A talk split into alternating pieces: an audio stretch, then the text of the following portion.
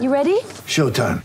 On May 3rd, summer starts with The Fall Guy. Let's do it later. Let's drink a spicy margarita. Make some bad decisions. Yes.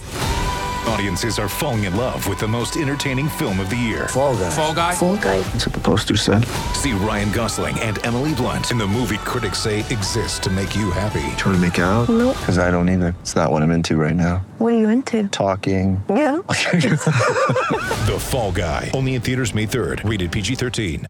With threats to our nation waiting around every corner, adaptability is more important than ever. When conditions change without notice, quick strategic thinking is crucial. And with obstacles consistently impending, determination is essential in overcoming them. It's this willingness, decisiveness, and resilience that sets Marines apart. With our fighting spirit, we don't just fight battles, we win them. Marines are the constant our nation counts on to fight the unknown. And through adaptable problem solving, we do just that. Learn more at marines.com.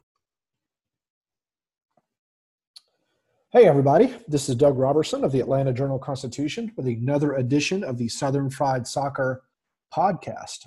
It is November 8th, 2020, and today was the final day of the league season for Atlanta United because it was beaten at Columbus 2 to 1 today.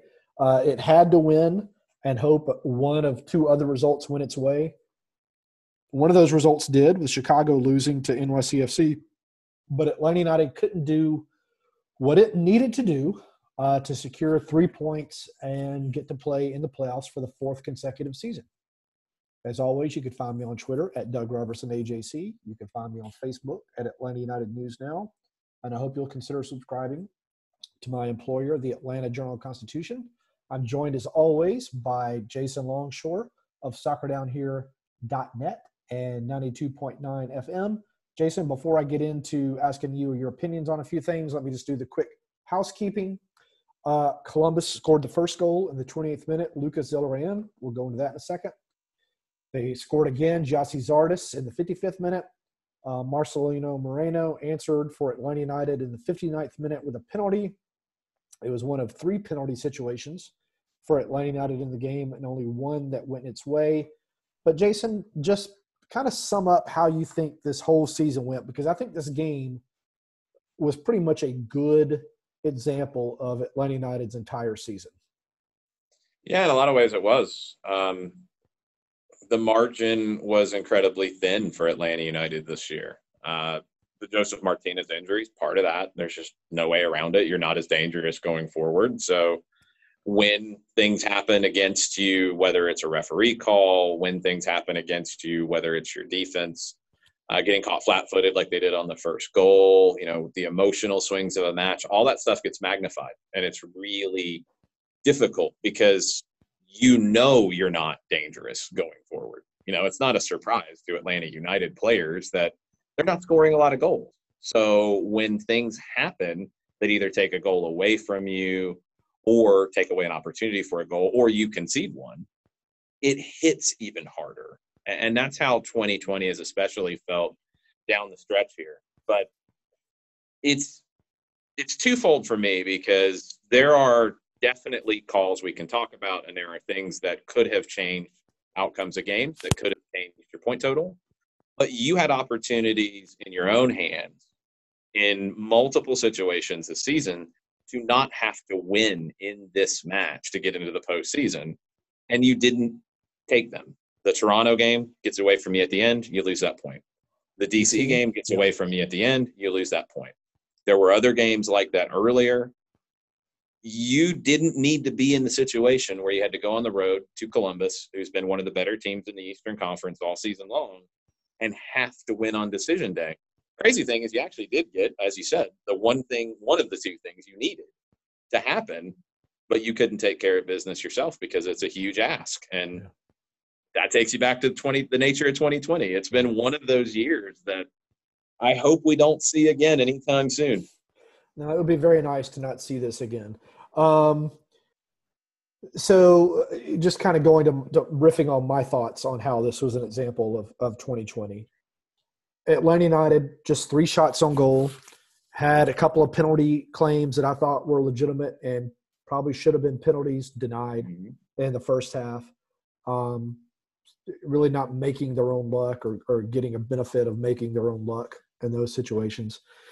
Mentally switched off on Columbus's first goal. Meza kind of, I think it was Meza kind of lost Zelarayan for a second. The second goal, nobody closed down Artur. He had a fantastic uh, pass that split at least two Atlanta, Atlanta United lines, the midfield and the defense, for Zardes to run onto. And then, you know, Atlanta United is trying to catch up to Zardes, but no one really, really closes him down, I guess, quick enough. And he's able to get a shot off. And what I thought was funny about that moment um, is just a few minutes before that, Barco had the ball and went down the left wing, outran his, his teammates, which is, is fine. It's their job to keep up with him, not the other way around. Uh, but instead of taking on a defender, stopped, put his foot on the ball, and everything just stopped. And so the contrast between that moment and Zardes being aggressive and attacking the goal really just kind of stood out in my mind for a lot of reasons as to just how Atlanta United season has gone this year. Um, so, do you agree that both of the penalty claims for Atlanta United were should have been penalties in the first half? Yeah, um, I thought the Moreno one was live. Saw a replay, immediately thought it was. Um, there wasn't a whole lot else even said about it. It seemed like so. I'm a little surprised that one was so quiet. I was glad that Stephen Glass brought it up in the post game comment comments. Um, the one on Gallagher is just a total missed call for me on two different things. Uh, it was called on the field as a penalty.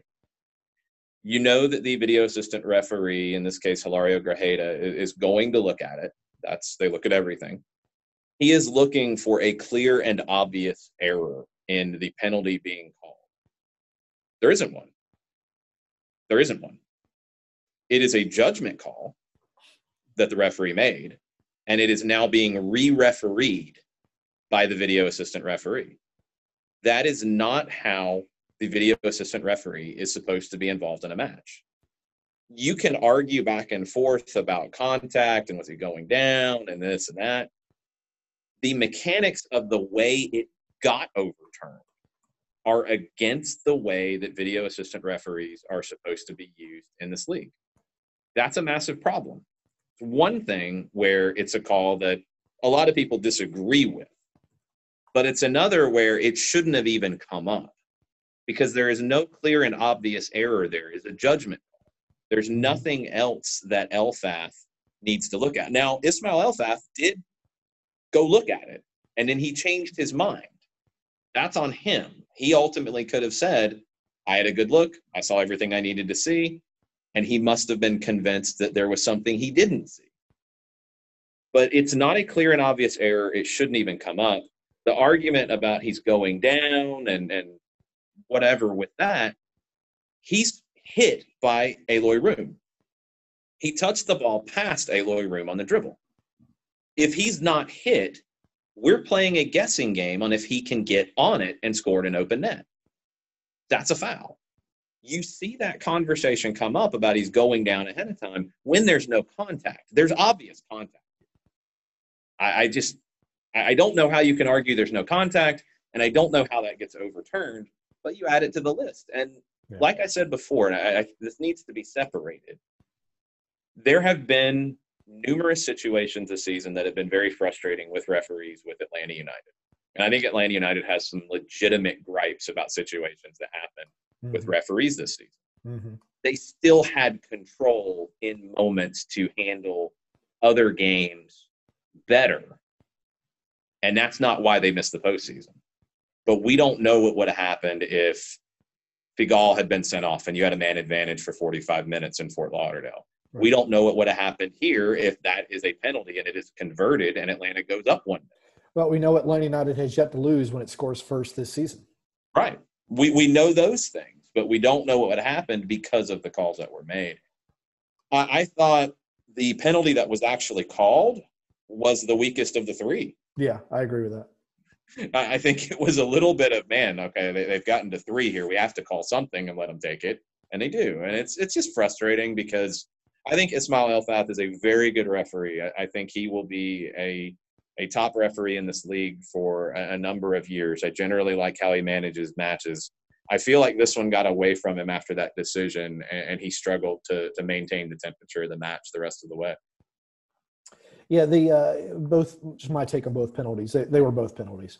Uh, Moreno was tackled uh, by Afful in the box. Uh, Afful didn't get the ball, got Moreno's knee and leg and took him down. That's an easy penalty. The Gallagher penalty, he was slipping, but we see this call made all the time uh, as a penalty. And ironically, it drives me crazy all the time because you'll see the player push the ball well past the end line, no chance to catch up to it, but gets taken out by the goalie or does the arch back fall as if he's hit by the goalie. And it's almost always a penalty for the attacking player. I can, I could think of maybe this time and maybe two others in my life that the call has not been made. Um, I can think of times where it's not made, but in situations where there's not contact or not as much contact as there was here. Yeah, it was just it was just it was and the clear and obvious as you point out. Uh, they got it wrong again, uh, and it's happened to Atlanta United uh, a lot this season. Um, and you know you can argue that well in the first three years they got a few calls that they probably shouldn't have, and this is all just it balances out, and that's true. That's a lot of balance. But but it, do, it doesn't help them today. no, it Uh, doesn't. it, it didn't help them today. Um, so now Atlanta United uh, is it won't play again until December fifteenth when.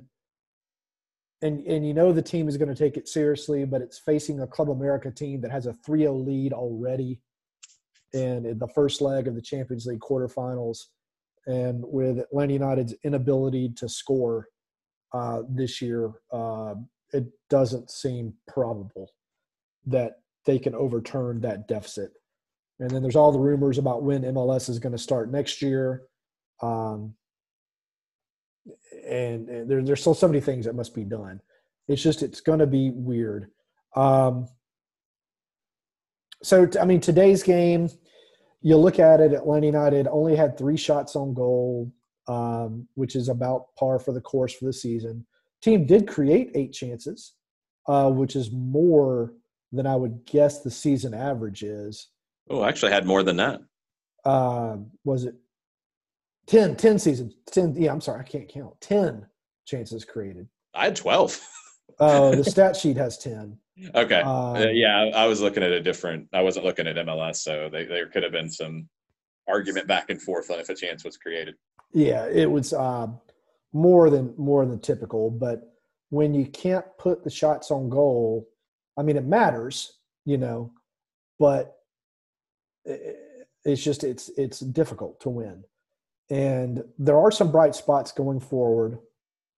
Um, I thought Moreno played well again. I thought Jurgen Damm played really really well. He just got to get his fitness up, which will come. Yeah. Uh, Gallagher. hamstring injury to Damm really wrecked what we could have seen from him this year. Yeah, Ga- Gallagher, I thought was a pretty good striker today, all things considered. Um, not his position that he would have with the team going forward if he remains with the team, which is a whole nother thing.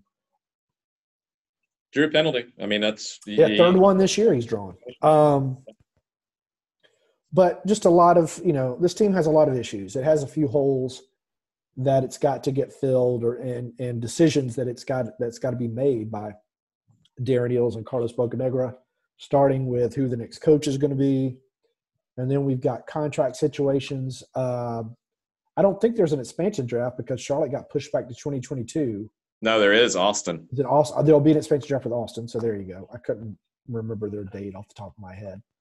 Um, but I think that next year there's going to be quite a few changes to this team, and there needs to be. Um, Josef Martinez does not solve everything.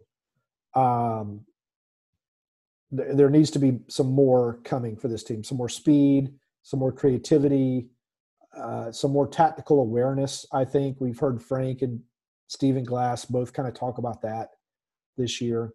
Uh, but there's some very good building blocks. Uh, George Bello, heck of a year at left fullback, I thought. Um, Moreno played well, as I said. Jurgen Damm played well, as I, as I said. Jon Gallagher. You know, the question for him is going to be, does he want to return? Because Josef is going to return. You got to think Barco is going to be moved, and they're going to buy another DP who will probably be a left wing, because otherwise, wh- wh- where else is he going to be? Unless it's a, a, a DM, and I don't see Atlanta United paying DP money for a DM. Um, so would Gallagher want to stay with Atlanta United? Uh, it's kind of the same question about Torres. I, I, said Torres is likely gone, and people are like, "Well, wouldn't he come back?" Well, number one, he's on a season-ending injury contract. Number two, if Martinez does come back, he typically plays every minute of every game. Torres is not going to get to play. Why, why would he want to be in that situation? Um, it's a lot of questions like that that Atlanta United is going to have to wrestle with. And then, as you and I were talking about before we started recording, a lot of these guys, specifically the guys from Argentina, their families are still in Argentina. They haven't been home since I'm guessing January, maybe February. With the Champions League game coming up in mid December, they're not going to get to go home, I would imagine, because of the quarantine stuff for the next month. Maybe the team will allow them to. So it may be a year before some of these guys get to see their family. Stephen Glass talked about earlier this week that it's hard sometimes to keep the, it was hard to keep the guys focused on training because they're worried about their families. They're thinking about the families because they haven't got to see him in so long.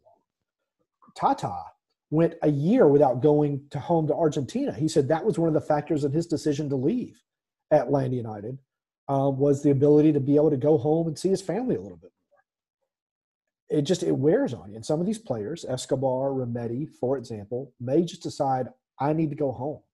I need to be there. And Atlanta United is a good franchise in that way. It would honor the players' wishes. They did it for Carlos Carmona mm-hmm. uh, after the first season. Um, uh, you know, Dion Pereira got released. I think he wanted to go home. He had a, a girlfriend, I think it was, uh, back in England. Things like that. Um, but just because this league season is over, there's still going to be a whole lot of news coming out of Atlanta United, I think, in the next two to three months. The CBA still has to be re ratified, um, which hasn't been done yet. Uh, and there's all sorts of things within that that Atlanta United could take advantage of. The young DPs, uh, which still has to be ratified within the ratif- the details have to be ratified within the ratification of the CBA, um, which Atlanta United could take advantage of. Um, you know, it's it's a it's a very disappointing season for for the team uh, and the players. That was obvious. It's been obvious throughout the year.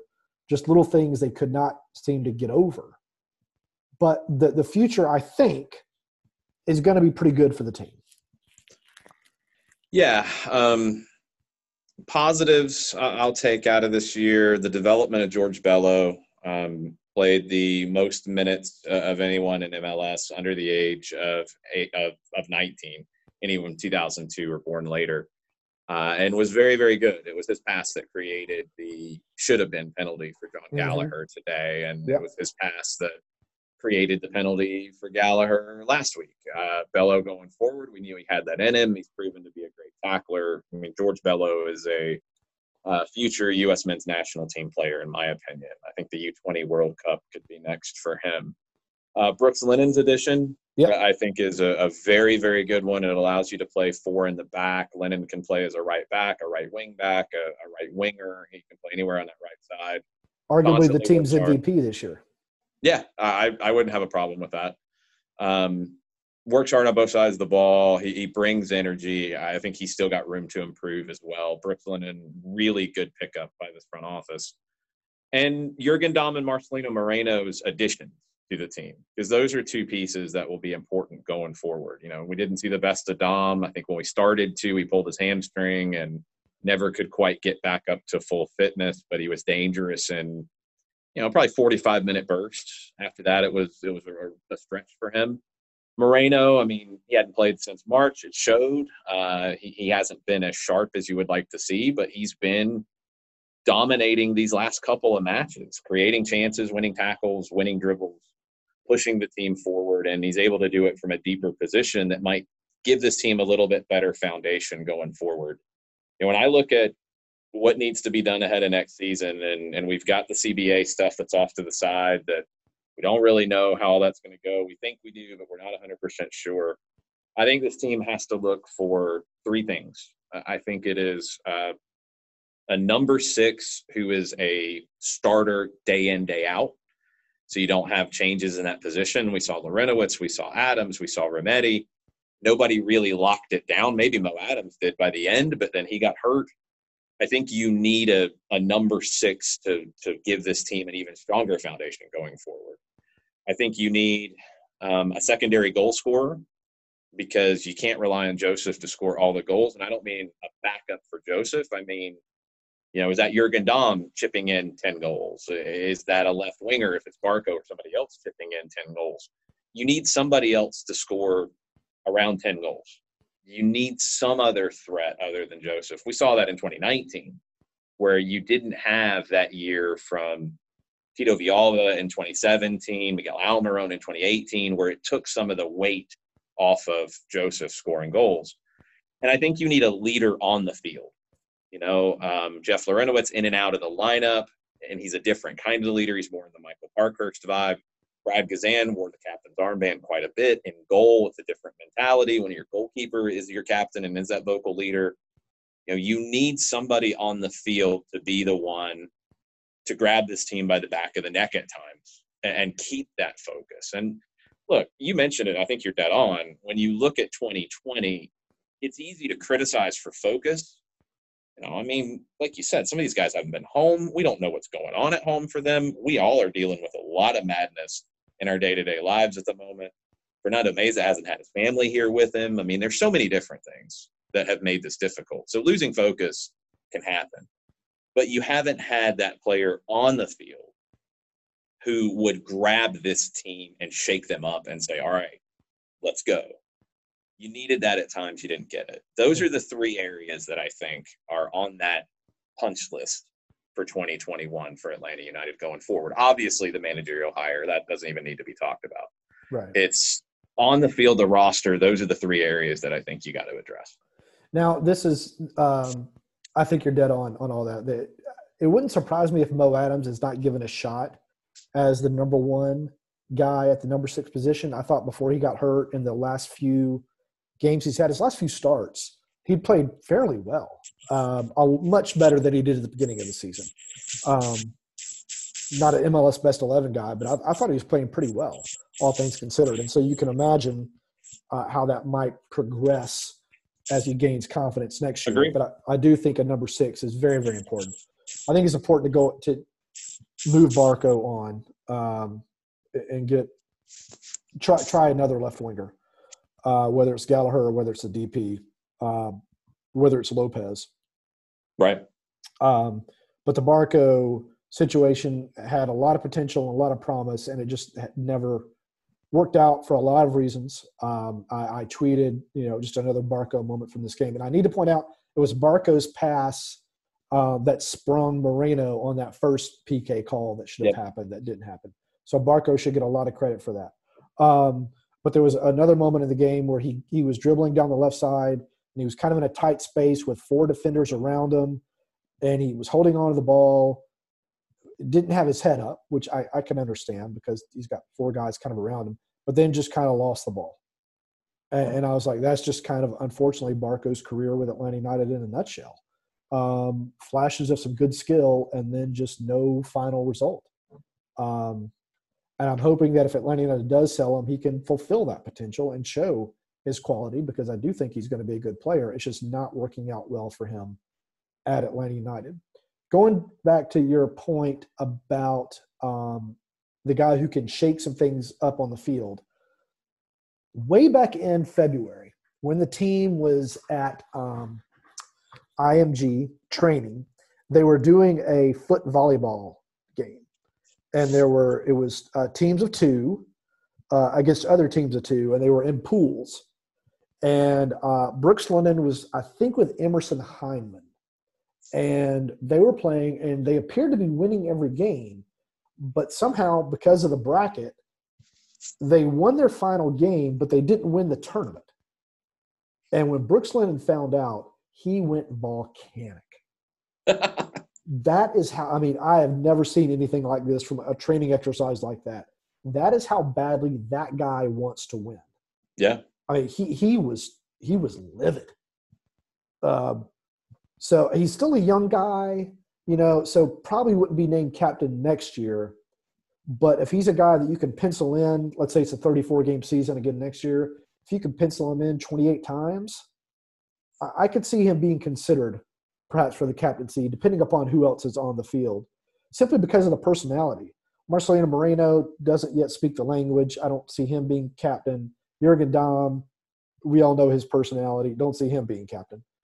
Uh, George Bello is still too young. Miles Robinson is still too quiet, I think, to be captain. Jeff Larentowicz, we don't know if he's going to be here next year, if he's going to retire, what's going to happen.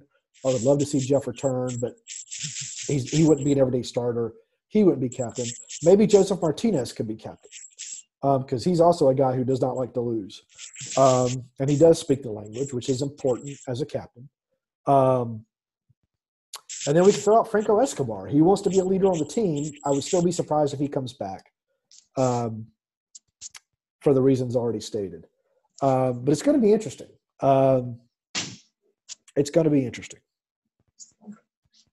Yeah, there's some decisions to be made. Um, Lennon and, and Josef drive to win, even if they're not captains, can be very important in being a needed element here that I think, you know, with with Brooks Lennon being in his first year, with Josef not here, was missing this year. Brooks Lennon will be able to take a little more of that leadership on in year two in Atlanta. And for all the people who banged on Lennon this year, I mean, can you imagine what his assist totals would be had Josef been starting? Because he put in so many good crosses this year, and there was just no one to finish them. And he probably would have had a few more goals too, because as you start to respect the crosses, then he can take advantage of, of that space to get into the box, like Gressel would do um, in his couple of years. But anyway, I think Lennon is, uh, as you rightly pointed out, going to be a solid addition uh, for Atlanta United uh, for years to come. Um, so let's go over the final standings in the East uh, super quickly. Philadelphia wins the Supporter Shield with 47 points, a well-deserved Supporter Shield for the Union and Jim Curtin. Toronto finishes second with 44. They've got some interesting decisions they're going to have to make in the offseason with a couple of key players. Columbus, uh, because it kind of fell off the pace at the last third of the season, finished third with 41 points. Orlando got nipped at the end by Nashville to finish fourth with 41. Today by Nashville to finish with 41. NYCFC finishes fifth with 39. Red Bulls with 32. Nashville with 32. New England with 32. Montreal with 26. Miami with 24. Setting up a Nashville Miami playoff which who would have thought that at the beginning of the year or in a first playing game? And then New England and Montreal in what is going to be just a miserable, wintry, nasty game because uh, they don't play for another two weeks. Um, and now, for who's your predictions in those games? Uh, Nashville and New England. Because because of the home field advantage. Yeah, I think they're better teams too, but home field will help. Yeah, uh, the West is still uh, being contested uh, right now, so we're not going to go into. I'll give you my early MLS Cup prediction as we wrap up. Okay. Philadelphia and Portland. Okay, uh, that would be a fun, fun, fun. And who's your MVP? Pozuelo. It's still Pozuelo. Yeah, he's carried that team, and they've had a lot of issues that he's had to carry them through. I think it's Pozuelo. Yeah, I think he's going to get it simply because no one else really stands out. Philadelphia yeah. is such a good team. They don't have that one player that just kind of jumps to the forefront as the guy that should be named MVP, which is probably a credit uh, to the Union uh, in that regard. Um, and you, you, go through the list. Um, maybe Ruidíaz should get a few votes um, for Seattle. It's, I guess Pozuelo is going to get it. Um, Toronto didn't exactly barnstorm its way to the finish though, and he kind of fell off the map. Um, but yeah, I could I could see him winning. Um, so what do y'all have upcoming, Jason? We got Overreaction Monday tomorrow morning, nine o'clock. You can listen on the Soccer Down Here app. You can listen on soccerdownhere.net. You can watch on twitch.tv slash soccer down here. We'll have soccer over there uh, at seven o'clock. We got a lot of stuff to talk about. Madness in Spain with Real Madrid getting spanked by Valencia today. We had a Liverpool Manchester City 1 1 that I think is a good result for Liverpool. I don't know how Liverpool. Yeah, I think it's a good result. Yeah, I think you take that and you run. Um, lots of stuff to talk about as we go into an international break, and that'll be at seven o'clock in the evening. So it'll be all the Atlanta United and MLS reactions in the morning, and all the international reactions in the evening. Well, that sounds impressive. It'll be fun, um, kind of, sort of. All right, and I'm going to post this podcast, obviously, and then I'll have uh, st- uh, probably at least one story a day for the next three or four days. I'm hoping that Atlanta United uh, will have some availability with Darren Eales and Carlos Bocanegra by the end of next week, so we can ask them some questions about some things uh, going forward. Um, but Jason, I appreciate you coming on. I think you only missed one game. Is that right this year? I think so. Is that correct? So who won? Uh, did you win the the tiebreaker, DC, or was that me winning the tiebreaker with DC United making it in? Who was that? Um, let's see. Well, it wasn't DC who got in. It was um, Montreal and Miami, Montreal. and My, yeah, that's right. I'm sorry. and I don't think anybody did. I'll have to go back and listen to the tape. Because I thought Montreal was not going to beat Cincinnati, or I saw I didn't think Miami was going to beat. Cincinnati. Um, yeah. Well, that's a weird one. Yeah, I'll have to go back and figure something out. All right. As always, you can follow me on Twitter at Doug Roberson AJC, on Facebook at Atlanta United News Now. Again, Atlanta United season uh, ends with a 2 1 loss uh, here, or I'm sorry, in Columbus, uh, which is a cool little city if you've never gone. Um, th- they finished the season with 22 points, a 6 13 and 4 record, just 23 goals scored. I think that was second worst in MLS this year. Uh, yep, second worst in MLS this year. 30 goals allowed, which is respectable uh, for a minus seven goal difference. 442 at home, 262 away. But the important stat uh, this season was 0 13 and 2 when the opponent scored the first goal. Um, I hope y'all voted. Uh, I hope uh, whoever you voted for that we can all live with the election results and be our best to be productive uh, citizens um, going forward. And uh, I hope you're all safe and happy. This has been Doug Roberson with Southern Fried Soccer Podcast. In Atlanta, one voice has stood out for over four decades. An AJC original, The Monica Pearson Show. Let's talk about how you got to ESPN. Revealing interviews, You are known as America's doctor, but I want to know who you were before that. When you have a different name, you have different color skin, it can be tough. with Atlanta's most famous faces as you've never seen them before. I'm telling my story. This is the American dream. The Monica Pearson Show streaming now on AJC.com. The AJC's trusted veteran political voices, Greg Bluestein, Patricia Murphy, Tia Mitchell, and Bill Nigut, are the essential source for Georgia politics. The Atlanta Journal Constitution's Politically Georgia. Sign up for the newsletter, download the podcast, subscribe to the AJC.